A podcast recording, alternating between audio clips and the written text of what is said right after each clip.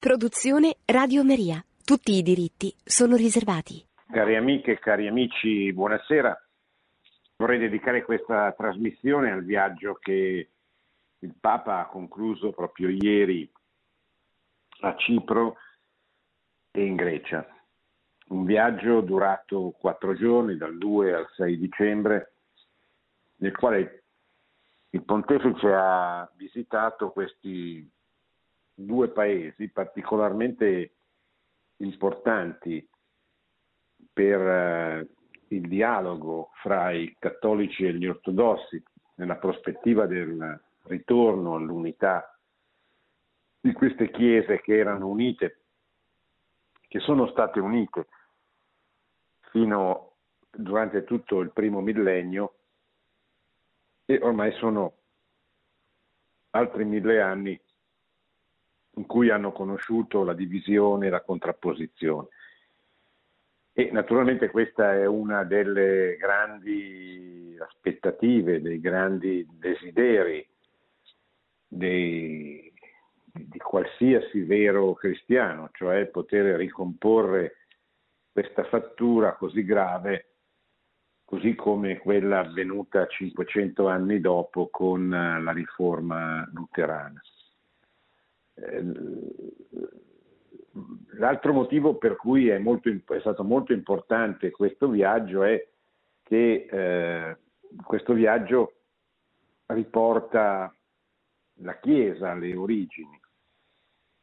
Cipro è la patria di, di Barnaba, Barnaba è l'apostolo che accompagna Paolo nei suoi primi viaggi, prima della separazione che avverrà Barnaba, Barnaba accompagna Paolo soprattutto nei suoi incontri con eh, i pagani e eh, quando si parla di, di, pagani, quando si parla di Europa non si può non parlare della Grecia.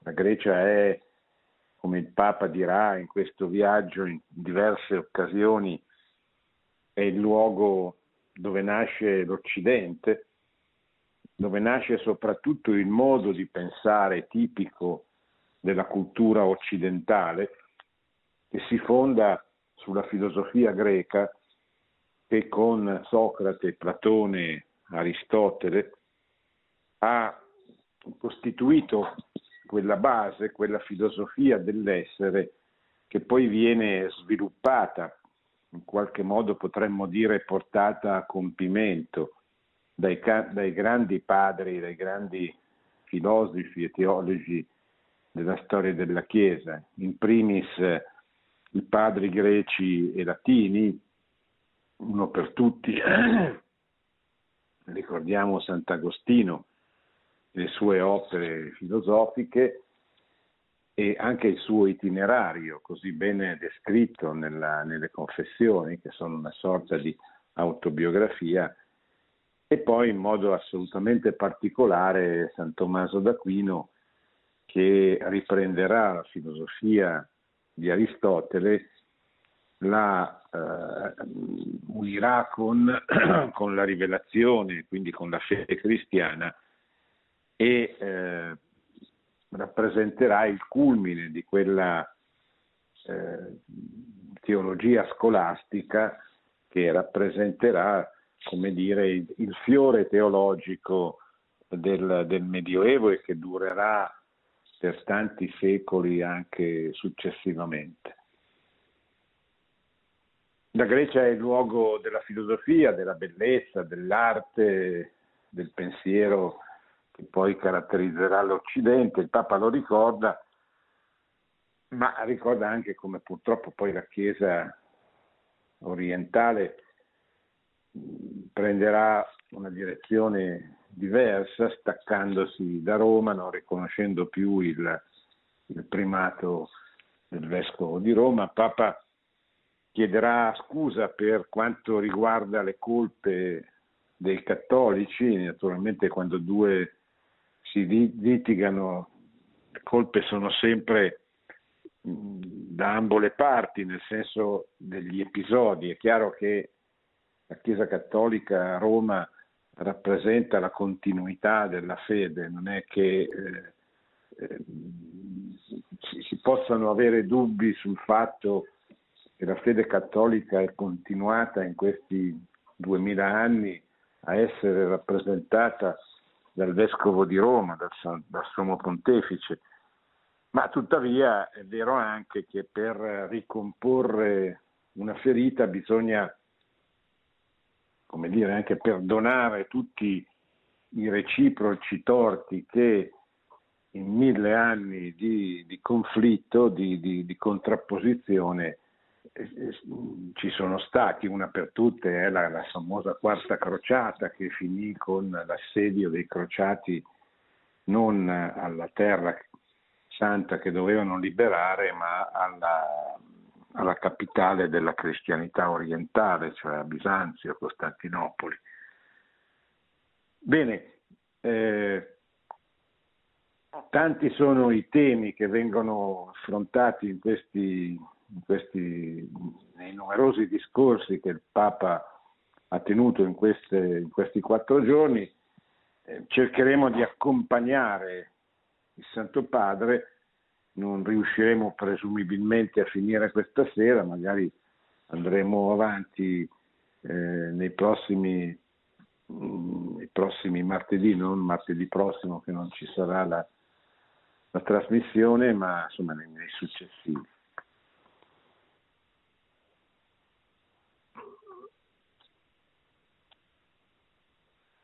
Cipro è la terra dell'Apostolo San Barnaba. E il Papa dedica molte, molte, molta parte suoi, di, di, di, di, più di uno dei suoi discorsi a, a questa figura. Beh, intanto Cipro, Cipro è, una, è, un'isola, una grande isola, credo che sia la terza isola del Mediterraneo dopo la Sicilia e la Sardegna come estensione geografica. Ed è eh, importante da un punto di vista cristiano appunto perché è eh, il luogo, la patria di, di, di Barnaba. Parlando di, di, questo apostolo Francesco, Papa Francesco eh, ricorda alcune sue caratteristiche. La prima è la pazienza. Si parla di Barnaba come di un grande uomo di fede e di equilibrio che viene scelto dalla Chiesa di Gerusalemme, si può dire dalla Chiesa madre, come la persona più idonea per visitare una nuova comunità, quella di Antiochia, composta da diversi neoconvertiti dal paganesimo. Viene inviato per andare a vedere cosa sta succedendo, quasi come un esploratore mi trova persone che provengono da un altro mondo, un'altra cultura, un'altra sensibilità religiosa, persone che hanno appena cambiato vita e perciò hanno una fede piena di entusiasmo, ma ancora fragile, come all'inizio. In tutta questa situazione l'atteggiamento di Barnaba è di grande pazienza. Eh, la Chiesa madre, cioè la Chiesa di Gerusalemme, che è la prima comunità cristiana, manda Barnaba ad Antiochia. Antiochia è il luogo dove i cristiani hanno cominciato a chiamarsi cristiani, eh, ma è eh, certamente un luogo eh, che in qualche modo da un punto di vista gerarchico, da un punto di vista anche storico, dipende da, da Gerusalemme. Ad Antiochia ci sono molti cristiani provenienti dal paganesimo, neoconvertiti, che eh, sono eh, come dire, una novità importante nella, nella storia della Chiesa. Eh, come sapete dalla lettura degli atti degli Apostoli, non fu facile per Paolo, che è l'Apostolo delle genti, è colui che per primo capì eh, che il cristianesimo non era una religione soltanto per gli ebrei, non era il compimento della profezia messianica all'interno della comunità di Israele, ma era eh, la proposta che Dio rivolgeva a tutti, a tutti gli uomini, a tutti i popoli, a tutte le nazioni attraverso la persona di Cristo, il figlio, il figlio di Dio. E, e, questo così comportava che eh, venisse proposta non soltanto alle sinagoghe, ma anche a, a tutti i pagani che Paolo cominciò ad avvicinare, soprattutto quando eh, gli apparve in sogno un macedone che lo supplicò di eh, entrare nella sua terra ad annunciare il Vangelo. E pa- Paolo lo, lo, lo, percepì come una chiamata, una vocazione e fu effettivamente una chiamata provvidenziale perché da questa decisione di Paolo dipese la, la conversione dell'Europa, la penetrazione della fede cristiana in Europa, poi l'arrivo a Roma e attraverso Roma la penetrazione della fede in tutto il territorio dell'impero romano, che allora era sostanzialmente il mondo. E quindi questi, questi pagani che si convertono al cristianesimo eh, hanno, come dire, la, la, la, nei, loro, nei, loro, confronti c'è una pressione, non dico negativa, ma di, di, di perplessità. Cioè, Cristo era un ebreo, la sua predicazione era avvenuta, salvo eccezioni, sempre all'interno della, della comunità ebraica di Israele, lo dirà lui stesso, no? sono, venuto, sono, venuto, per le, le, pecore perdute della casa di Israele, ma non perché eh, sua, il suo messaggio non dovesse rivolgersi a tutti i popoli, ma perché durante i tre anni della sua predicazione pubblica questo era il suo scopo principale, anche se non... Eh, non si sottrasse alla, alla, alla testimonianza, all'apostolato alla, nei confronti del centurione che elogiò o della samaritana che, che elogiò per la loro fede, eccetera. Ma certamente poi al termine della sua eh, presenza sulla terra Gesù invitò gli apostoli a predicare il Vangelo a tutte le nazioni, quindi ad andare oltre il, la sinagoga oltre eh, Israele. E, e, questo ci fu un, comportò un, un, periodo anche lungo di assimilazione. C'era all'interno della, della Chiesa Madre di Gerusalemme c'era questa componente che gli storici chiamano giudeo-cristiana, cioè di, di cristiani che eh, facevano fatica a capire che il cristianesimo era qualcosa, è qualcosa che va, che va ben oltre il, il, il, giudaesimo, il giudaismo. Eh, capisce questo, pur essendo un figlio di, di, di Israele, ed esercita una grande pazienza, sa aspettare, scrive il Papa, sa aspettare che l'albero cresca, è la pazienza di mettersi costantemente in viaggio, la pazienza di entrare nella vita di persone fino ad allora sconosciute, quelle che incontra appunto ad, Anchio- ad Antiochia, la pazienza di accogliere la novità senza giudicarla frettolosamente, la pazienza del discernimento, che sa cogliere i segni dell'opera di Dio ovunque, la pazienza di studiare altre culture e tradizioni, Barnaba ha soprattutto la pazienza dell'accompagnamento, lascia crescere accompagnando, non schiaccia la fede, la fede fragile dei nuovi arrivati con atteggiamenti rigorosi, inflessibili o con richieste troppo esigenti in merito all'osservanza dei precetti. No, li lascia crescere, li accompagna, li prende per mano, dialoga con loro, Barnaba non si scandalizza come un papà e una mamma non si scandalizzano dei figli, li accompagnano, li aiutano a crescere. Tenete a mente questo, dice il Papa, le divisioni, il proselitismo dentro la Chiesa non vanno. Lascia crescere e accompagna. E se devi rimproverare qualcuno, rimprovera, ma con amore, con pace. È l'uomo della pazienza. Barnaba è l'uomo della pazienza. Come fu paziente Barnaba, anche la Chiesa di Cipro deve essere paziente nell'ottica di Papa Francesco e così rappresentare un modello anche per l'Europa, per la Chiesa in Europa, che attraversa una grande crisi di fede. È un messaggio importante, scrive Francesco, anche per la Chiesa in tutta Europa, segnata dalla crisi della fede.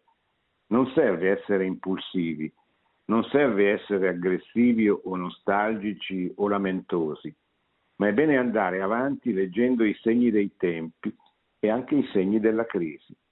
Occorre ricominciare ad annunciare il Vangelo con pazienza, prendere in mano le beatitudini, soprattutto annunciarle alle nuove generazioni.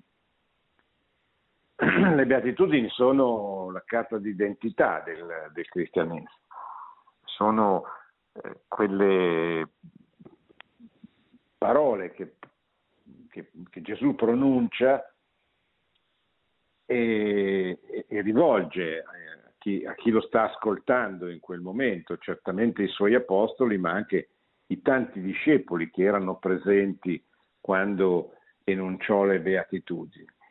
E le beatitudini sono mm, come dire, un grande un grande capovolgimento per la mentalità dell'epoca, lo sono anche per noi oggi.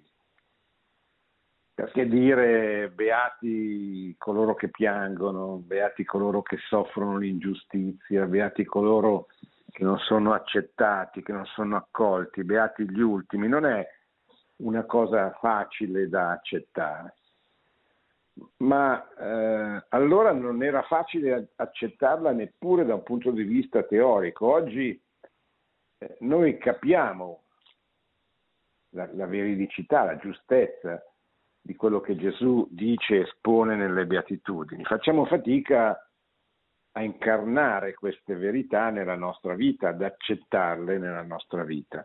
Ma allora la difficoltà era rappresentata dal fatto proprio che la cultura dominante era avversa alla gran parte delle beatitudini che Gesù enunciò in quel famoso eh, discorso. Eh, dire a, a, a, un pagano, ma anche a un ebreo, be, beati coloro che soffrono, apologia, come dire, della sofferenza, della capacità redentrice della sofferenza, che è quello che che Gesù si appresta a fare, cioè Gesù è Dio, è il figlio di Dio, poteva risolvere il problema del peccato originale, della nostra redenzione, eh, con qualsiasi altra modalità, sceglie la strada della sofferenza, sceglie la strada della croce. E questo se per noi è faticoso da accogliere internamente, allora era incomprensibile, perché la croce era il segno del disprezzo, era guardata con, con disprezzo e con terrore.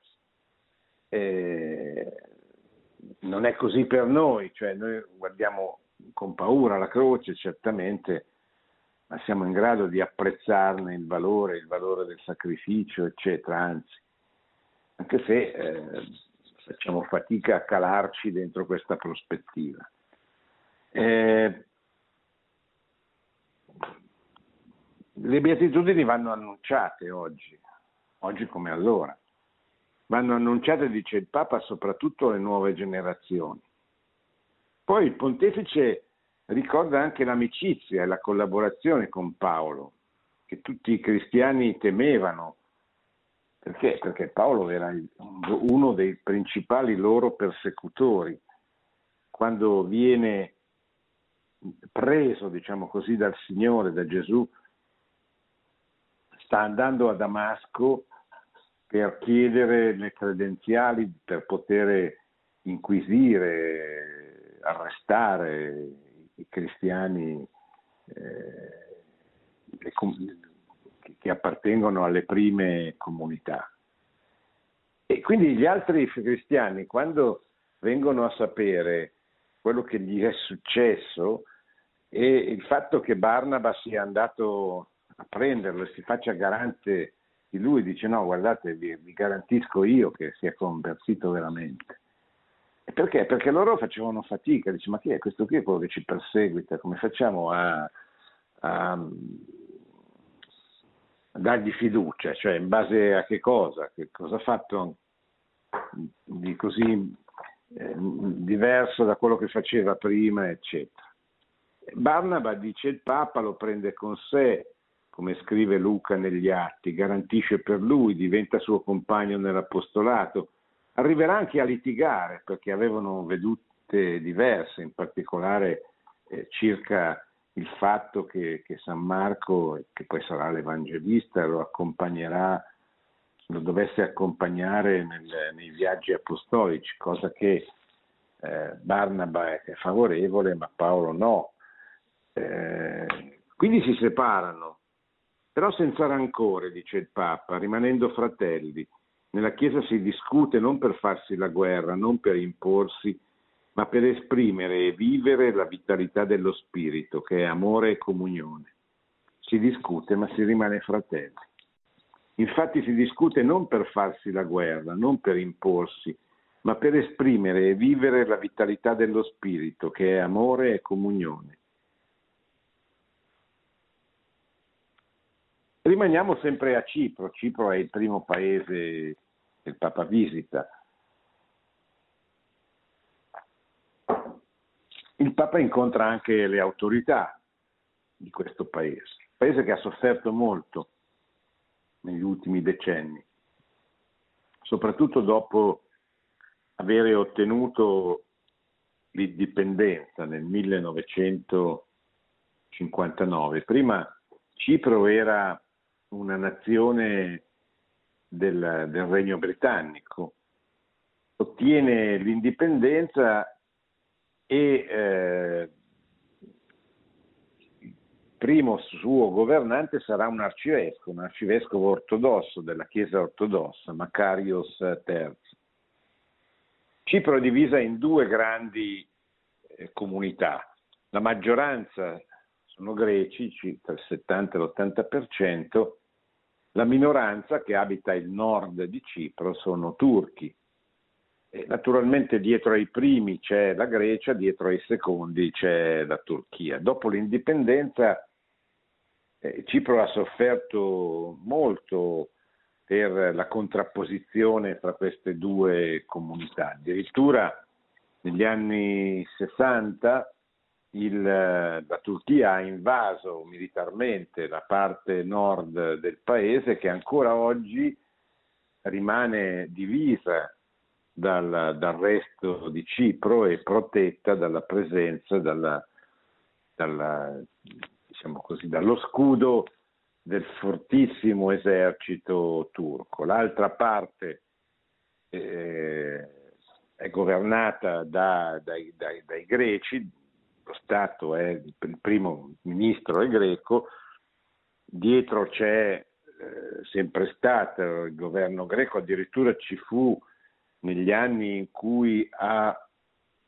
ad Atene c'era un, un governo, il famoso governo dei colonnelli, cioè un governo molto eh, guidato dall'esercito, molto ostile a, alla presenza comunista del Partito Comunista eh, greco che nonostante la sconfitta nel secondo dopoguerra, sconfitta militare per iniziativa del governo britannico, rimaneva e rimane eh, forte nel, nel, paese. Tant'è vero che negli anni 70, quando ci fu eh, una, una rivoluzione, un ribaltamento e una cacciata del governo dei colonnelli, la presenza del partito comunista fu abbastanza importante nella vita politica, nella vita pubblica del paese.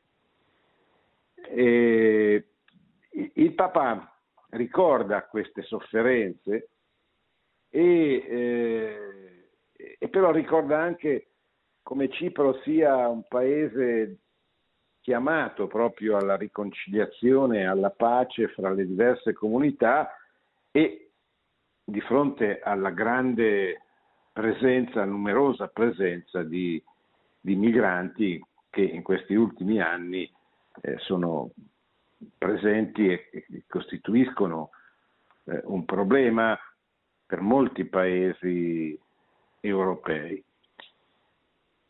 Ci sia di riferimento il Mediterraneo, dice Papa Francesco, e lo dice incontrando le, le autorità, le autorità politiche del paese.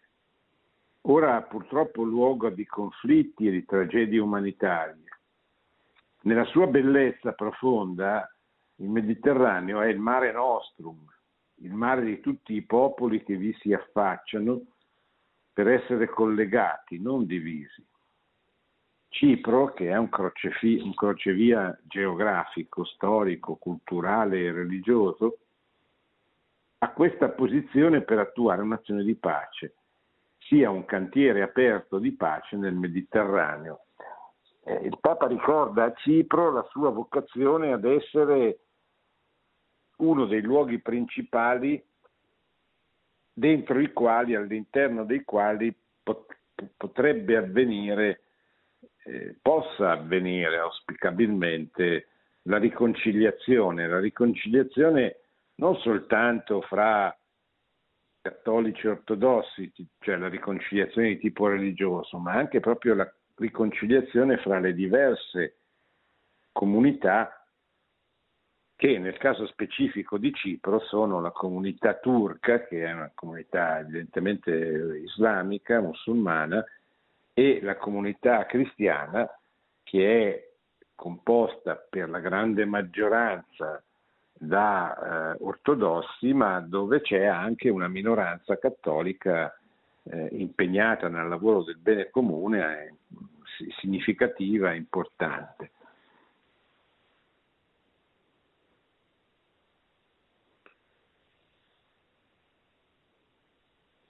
Accennavo prima all'ecumenismo, l'ecumenismo come sapete soprattutto dagli anni 60 in poi, dagli anni del Concilio Vaticano II, eh, rimane una delle mete più importanti che la Chiesa Cattolica si sforza di perseguire e che dovrebbe essere perseguito anche dalle, dalle altre chiese cristiane. Il motivo è molto semplice, è chiaro che se andiamo al Vangelo, a Gesù nell'ultima cena, il giovedì santo, Gesù prega per l'unità dei cristiani, che siano una cosa sola, dice al Padre. Perché non essere una cosa sola è uno scandalo. Cioè i, i cristiani con le loro divisioni, con le loro grandi divisioni, pensate alle chiese che rifiutano il concilio di, Mal- di, di, di Calcedonia, le chiese monofisi- monofisite, le chiese poi ortodosse, dopo la, la, la, lo scisma dell'anno 1000. Pensate alle tante comunità protestanti, eccetera, eccetera. Tutto questo è uno scandalo. È uno scandalo perché sulla via, cioè come testimonianza della, della verità, eh, il fatto che la verità che è Cristo, la verità che è la rivelazione, venga proposta da chiese diverse, spesso in contrasto fra di loro, in competizione, eccetera, eh, è una forma di, di controtestimonianza, certamente non aiuta alla, alla conversione. E quindi è, è, è normale, è, è, giusto, è sacrosanto il desiderio di eh, ritornare a questa unità, che c'è moltissimo nella Chiesa cattolica, a volte magari anche con una sorta di eccessivo ingenuo, eh, eccessiva ingenuità, non si, si, qualcuno fa fatica a capire, a cogliere le difficoltà che ci sono, che esistono lungo questa strada e magari fa fatica anche a cogliere quegli errori anche molto gravi che sono avvenuti successivamente al 1965, negli anni del cosiddetto post-concilio, dove l'ecumenismo spesso è stato interpretato come la rinuncia alla propria identità, come se eh, la Chiesa dovesse eh, ricompattarsi ex novo con le altre chiese cristiane e non come il fatto che la Chiesa di Roma è la Chiesa cattolica, subsistit, dice il Vaticano II. E quindi non, non, non può rinunciare, certo deve, deve, farlo, lo dice anche molto bene Benedetto XVI in uno degli ultimi discorsi del suo pontificato, dice attenzione, non potete pensare di andare soprattutto agli atei, davanti agli atei, agli agnostici, e farli sentire come se loro fossero l'oggetto della vostra propaganda, della vostra presentazione, eccetera. Questo verrebbe percepito con difficoltà, con, con un grande rifiuto sostanzialmente. Non si può pensare di fare apostolato assumendo l'atteggiamento dei maestrini che hanno sempre ragione, che non sbagliano mai, eccetera.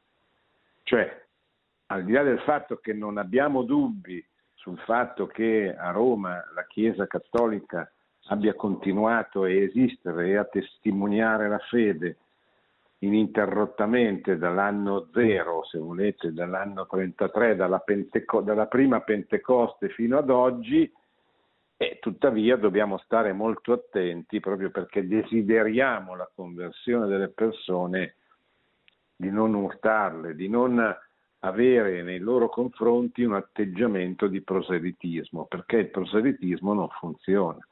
Il proselitismo produce soltanto o un'avversione contraria oppure una forma di adesione al cristianesimo, al cattolicesimo in questo caso, non pulita, cioè non veramente autentica, non disinteressata.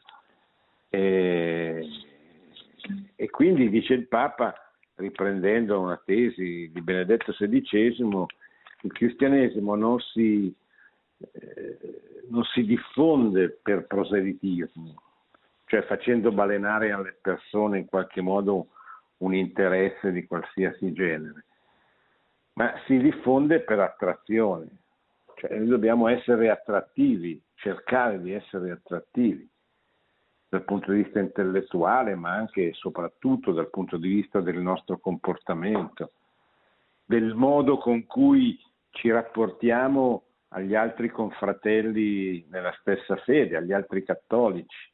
Se siamo capaci di testimoniare l'amore, l'amore per l'unità, allora è probabile che qualcuno ci segua, ma se perpetuiamo i, i litigi, le divisioni che hanno accompagnato questo secondo millennio, eh, rischiamo solo di dare una controtestimonianza.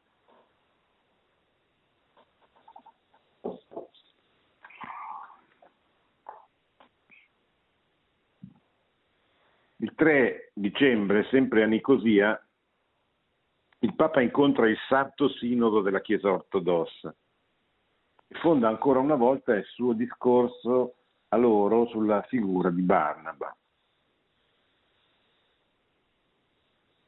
Gli affida il dialogo fra le chiese per pervenire all'unità, superando come fece Barnaba le incomprensioni e impedendo che le, trad- le tradizioni al plurale con la T minuscola sono parole del Papa, tendano a prevalere sulla tradizione al singolare con la T maiuscola. Essa, la tradizione, ci esorta a imitare Barnaba, a lasciare quanto anche buono può compromettere la pienezza della comunione, il primato della carità e la necessità dell'unità. È chiaro che senza mettere in discussione, lo ripeto perché non vorrei che ci fossero equivoci, senza mettere in discussione il fatto che a Roma non c'è una sede vacante, ma che Roma continua a essere il luogo della comunione e l'attuale pontefice è il 200 erotti pontefice che in continuità dall'anno zero eh, continuano a vivere e a testimoniare l'autentica rivelazione. Al di là di questo è vero che eh, per capirsi bisogna parlarsi, bisogna sapersi ascoltare, eh, bisogna capire quali sono le ragioni, anche se sono ragioni sbagliate, deve essere lui, deve essere l'interlocutore ad accorgersene. Non posso decidere io per lui che sono sbagliate le sue affermazioni. Significa, dice Papa Francesco, custodire la tradizione, quello con la T maiuscola, e non essere eccessivamente attaccati a tante piccole, magari belle, importanti tradizioni che spesso sono soltanto delle abitudini che possono essere tranquillamente superate. Sempre a Nicosia, nello stesso giorno, durante l'omelia allo stadio, durante la celebrazione della Santa Messa, Papa Francesco ricorda come il diavolo si approfitti della solitudine de, della solitudine e, e, e, tutto questo porti eh, rancore e divisioni all'interno della Chiesa. Cari fratelli e sorelle, dinanzi a ogni oscurità personale e alle sfide che abbiamo davanti nella Chiesa e nella società, scrive, cioè, ha detto Papa Francesco, siamo abituati a rinnovare la fraternità. Se restiamo divisi tra di noi, se ciascuno pensa solo a sé o al suo gruppo, se non ci stringiamo insieme, se non dialoghiamo, non camminiamo uniti, non possiamo guarire pienamente dalle cecità. La guarigione viene quando portiamo insieme le ferite, quando affrontiamo insieme i problemi, quando ci ascoltiamo e ci parliamo. E questa è la grazia di vivere in comunità, di capire il valore di essere assieme, di essere comunità. Ancora a Nicosia, nel corso dello stesso giorno, in una parrocchia della capitale, il Papa incontra i migranti. La Grecia e Cipro sono luogo di grande afflusso di, di migranti e ascolta le loro testimonianze, spesso drammatiche, e anche i loro sogni, che peraltro non è facilissimo che si realizzino. Dobbiamo andare contro questo vizio dell'abituarsi a leggere queste tragedie nei giornali o sentirli in altri media, sono le parole del Papa. Guardando voi, cioè guardando i migranti, penso a tanti che sono dovuti tornare indietro perché li hanno respinti e sono finiti nei lager, veri lager, dove le donne sono vendute, gli uomini torturati, schiavizzati. Noi ci lamentiamo quando leggiamo le storie dei lager del secolo scorso, i lager dei nazisti, quelli di Stalin. Ci lamentiamo quando vediamo questo e diciamo ma come mai è successo questo? Fratelli e sorelle, dice il Papa, sta succedendo oggi, nelle coste vicine, posti di schiavitù. Ho guardato alcune testimonianze filmate di questo, posti di tortura, di vendita di gente, posti dove c'è una, ancora oggi un, un vero e proprio commercio di schiavi. Questo lo dico perché è responsabilità mia aiutare ad aprire gli occhi.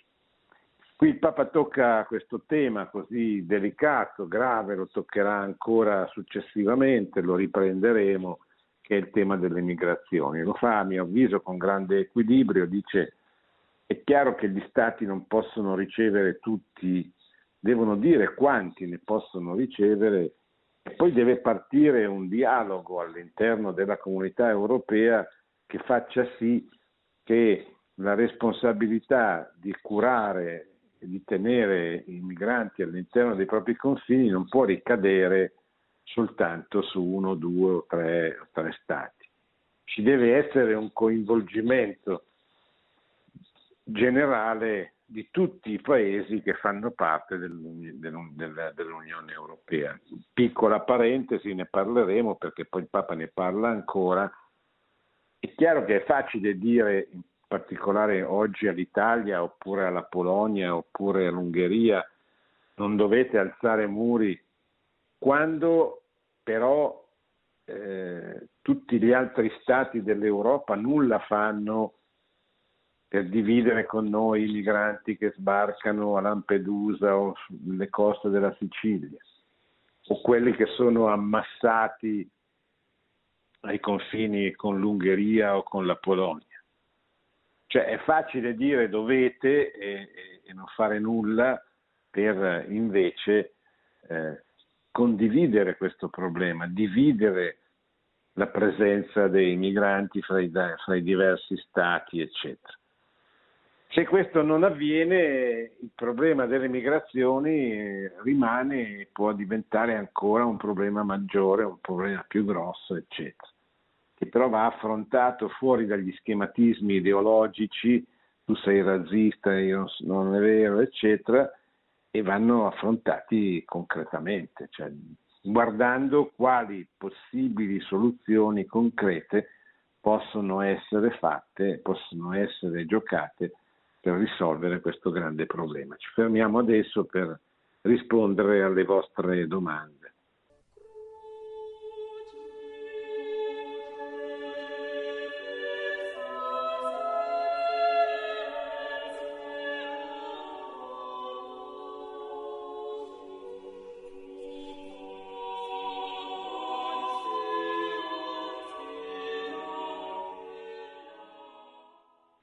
Pronto?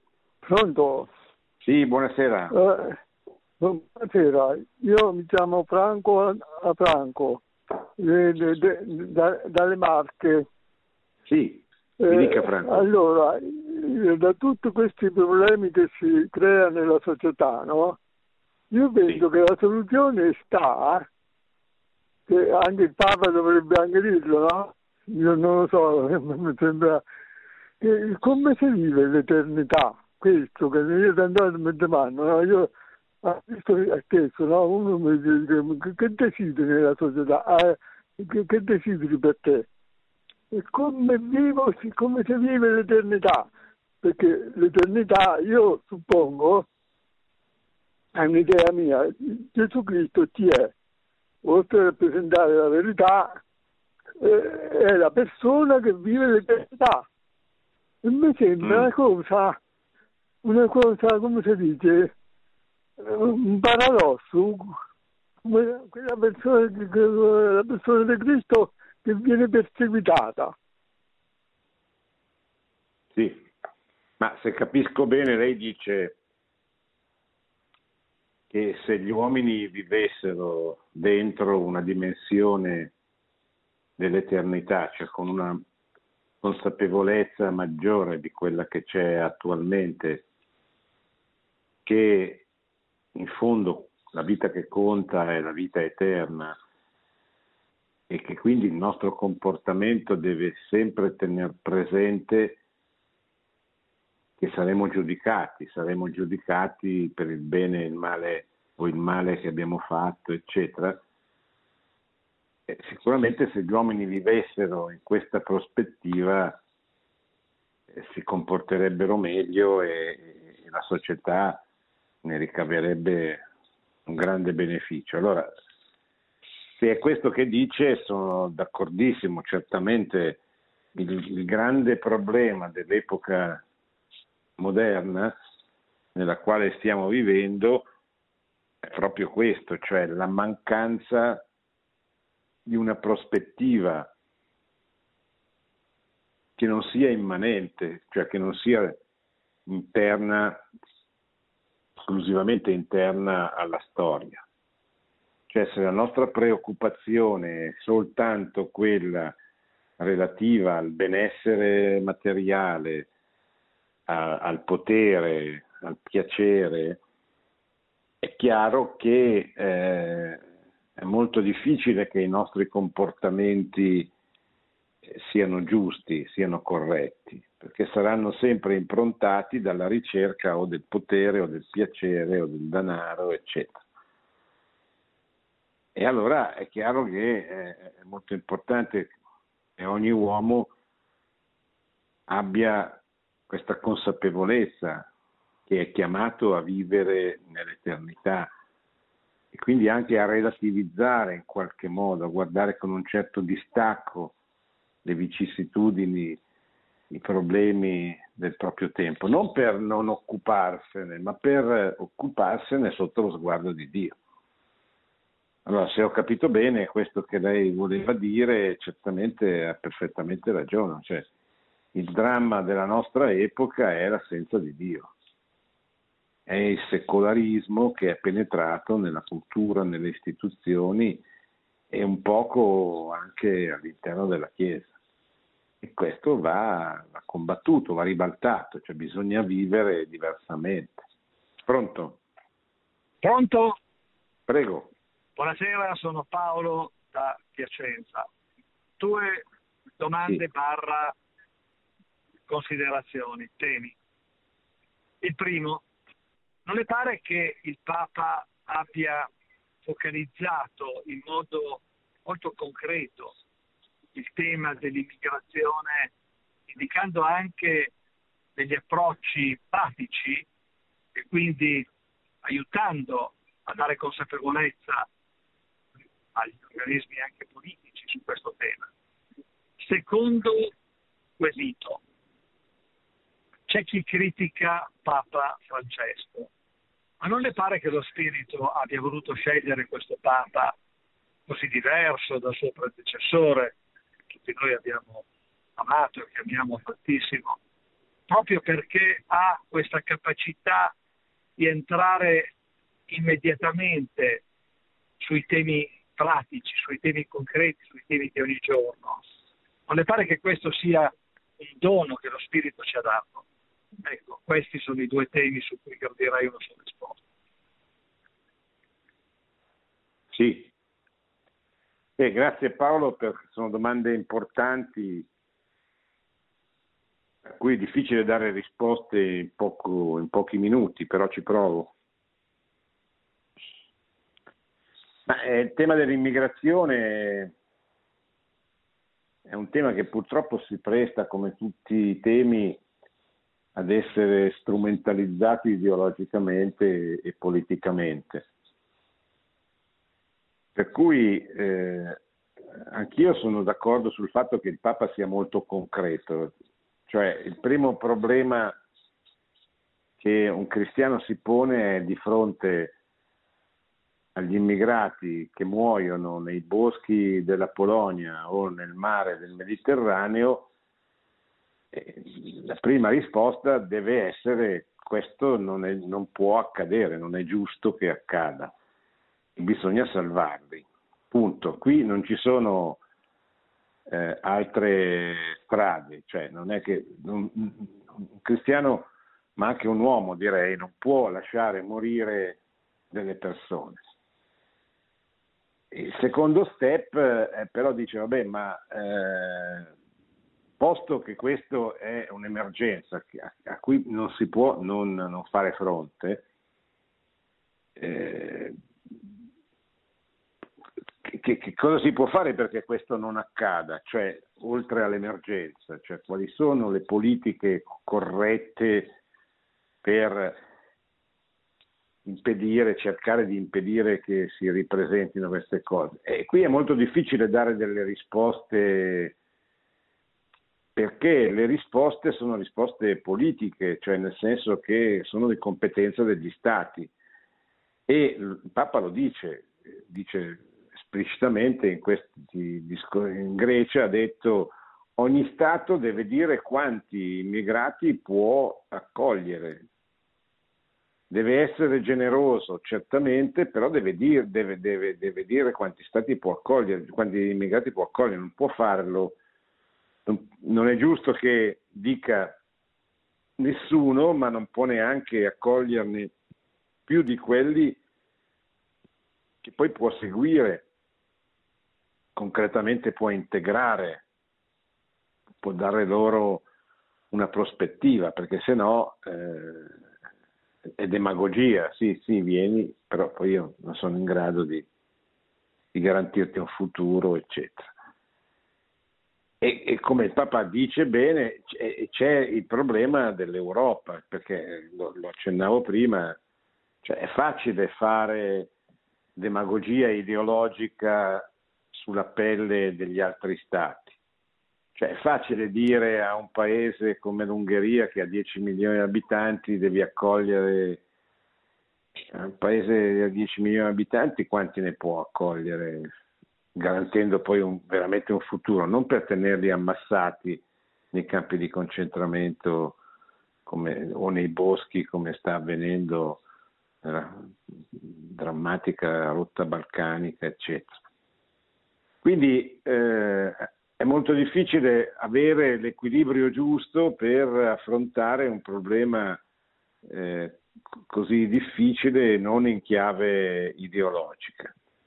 Il Papa mi sembra che lo stia facendo, a mio avviso, con, con equilibrio, e poi sono le soluzioni politiche che non spettano alla Chiesa, eh, che dovrebbero concretizzare tutto questo nella, nella giustizia nella verità. E non è proprio una cosa semplicissima. Sul secondo tema, il ruolo del Magistero? Beh, io qui non ho dubbi. Beh, lei giustamente dice ma sarà provvidenziale, ma certo è provvidenziale perché se lo Spirito Santo permette o favorisce o per, comunque permette l'elezione di un pontefice vuol dire che quel pontefice eh, è volontà di Dio che sia lì. Questo bisogna essere assolutamente chiari. Ci sono state purtroppo persone che hanno fatto tanto male a, tanti, a tante menti, a tanti cuori, scrivendo e mettendo in dubbio la veridicità dell'elezione del Papa, suo, essere veramente il Papa, la, la sincerità delle dimissioni di, di Benedetto XVI, eccetera. Ora, Qui bisogna stare molto attenti, nel senso che Benedetto XVI ha ribadito tutte le tante volte il motivo per cui ha rinunciato al pontificato, perché non aveva più le forze, lo ha detto, ridetto e continuamente ripetuto, per poter garantire un servizio adeguato sul trono di Pietro. Oh, ora noi non possiamo non prendere in considerazione queste sue affermazioni che sono quello che, che, che spiegano, che spiegano il, il, suo motivo, eccetera. Il magistero di Papa Francesco è il magistero del pontefice regnante, quindi va seguito come tutti i magisteri. Certamente è diverso da quello del suo predecessore, è diverso il suo stile, è diversa la sua formazione, ma questo vale per tutti i 200 erotti papi della storia della Chiesa.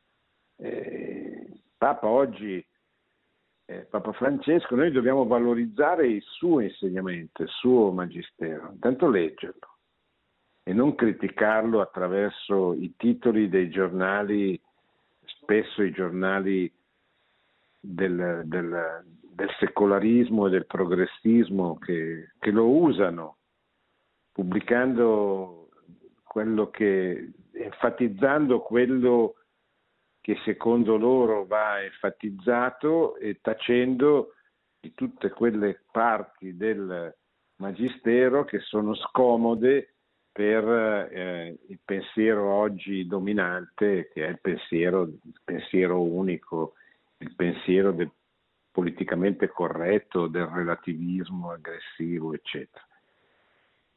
Quindi Papa Francesco va seguito come vanno seguiti tutti i papi e va seguito nello spirito della continuità, nella diversità certamente, ma nella continuità. Cioè uno dei più grandi peccati, credo, che si possano compiere è quello di contrapporre consapevolmente un pontificato contro un altro. Questo significa insinuare la divisione nella, nella storia della Chiesa, non capire che le diversità che sono, ci sono sempre state e sempre ci saranno, non possono e non devono mettere in discussione la continuità dell'opera dello Spirito Santo che continua ad accompagnare la sua Chiesa, i papi, il loro magistero per eh, la salvezza degli uomini e per la gloria di Dio. Quindi sono perfettamente d'accordo con quello che lei ha detto e credo che dobbiamo continuare a insistere nel ricordare che Dio non ha abbandonato la sua Chiesa, che continua a guidarla verso la salvezza e verso la gloria di Dio. Credo che siamo arrivati al termine, non so se ci sono altre domande, la regia me lo confermi. Quindi vi, vi saluto, vi, vi, auguro una buonissima festa della, dell'Immacolata che celebreremo domani, vi do appuntamento fra due martedì perché martedì prossimo non ci sarà la trasmissione, ci sarà la maratona e quindi a, a fra 15 giorni, anche se poi prima ci sarà la domenica, non questa, quell'altra, dove avrò la tavola rotonda. Grazie, buonanotte e buona Immacolata. Produzione Radio Maria. Tutti i diritti sono riservati.